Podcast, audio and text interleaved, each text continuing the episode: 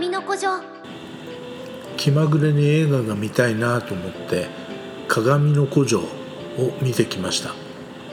D ポイントと連携させたら無料で見ることができました。実に56年ぶりのスクリーンでした。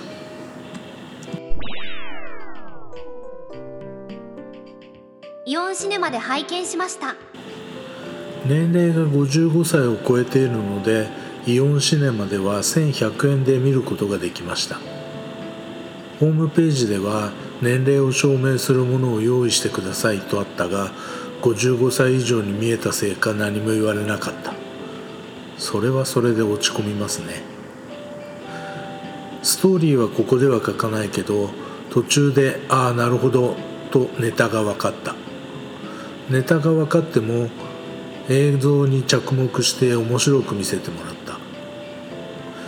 上映タイトルの中には話題作も多く選択に迷ったのだが根っからのひれくるもののためあえて超話題作を避けた「スラムダンクすずめの戸締まり」「アバター」は外してその次ということで鏡の古城を選択。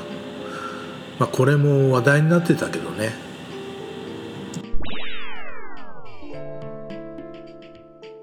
2つの失敗。ここで実は失敗談。新潟の下越にはイオンシネマが2カ所あります。新潟西と新潟南。でネット上で予約をしていったのだけど新潟南と入力するところ新潟西と入力。確定させてしまったのです。本当は新潟南で見ようと思ってたのには訳があります。新潟南の方が昼食の選択肢が豊富なんですよ。確定させた後で気がついたので変更はできない。まあ諦めて新潟西で見てきたと。そして失敗というか焦ったことがもう一つ。最近の映画館では例の感染症のため予約の段階で隣り合った席は予約できないようになっているらしく左側は通路。右は2つ席が空いているという状態でした。でリラックスして浅く腰をかけて短い足を組んだりしていたのだけど映画の終わりエンドロールの最中にポケットの中に入れていた車のキーがないことに気がついた。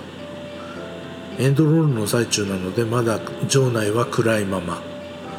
エンドロールが終わる前に手探りで探し当てて事なきを得たけど焦りました。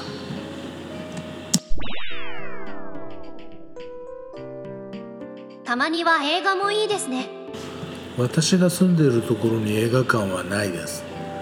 車で3 4 0分ほど移動した新潟市内に行くことになります。実は映画館というのがあまり得意ではないのです。理由は音響頭にガンガン響く大音量が嫌いなんです。今回の鏡の古城はそういうところがなく適当な音量で見ることができて楽しめました。冒頭にも書けましたが56年ぶりでした。環境が変わってるので映画を見るのもいいなと感じました。ただ普通に見ると割引がないと1800円なんですね。アバターの 3D なんかだと追加料金が発生するみたいですしちょっと高いな。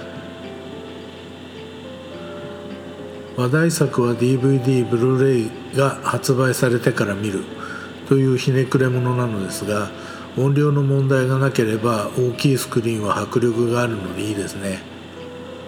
終わる前に「スラムダンクと「すずめの戸締まり」見ておこうかな。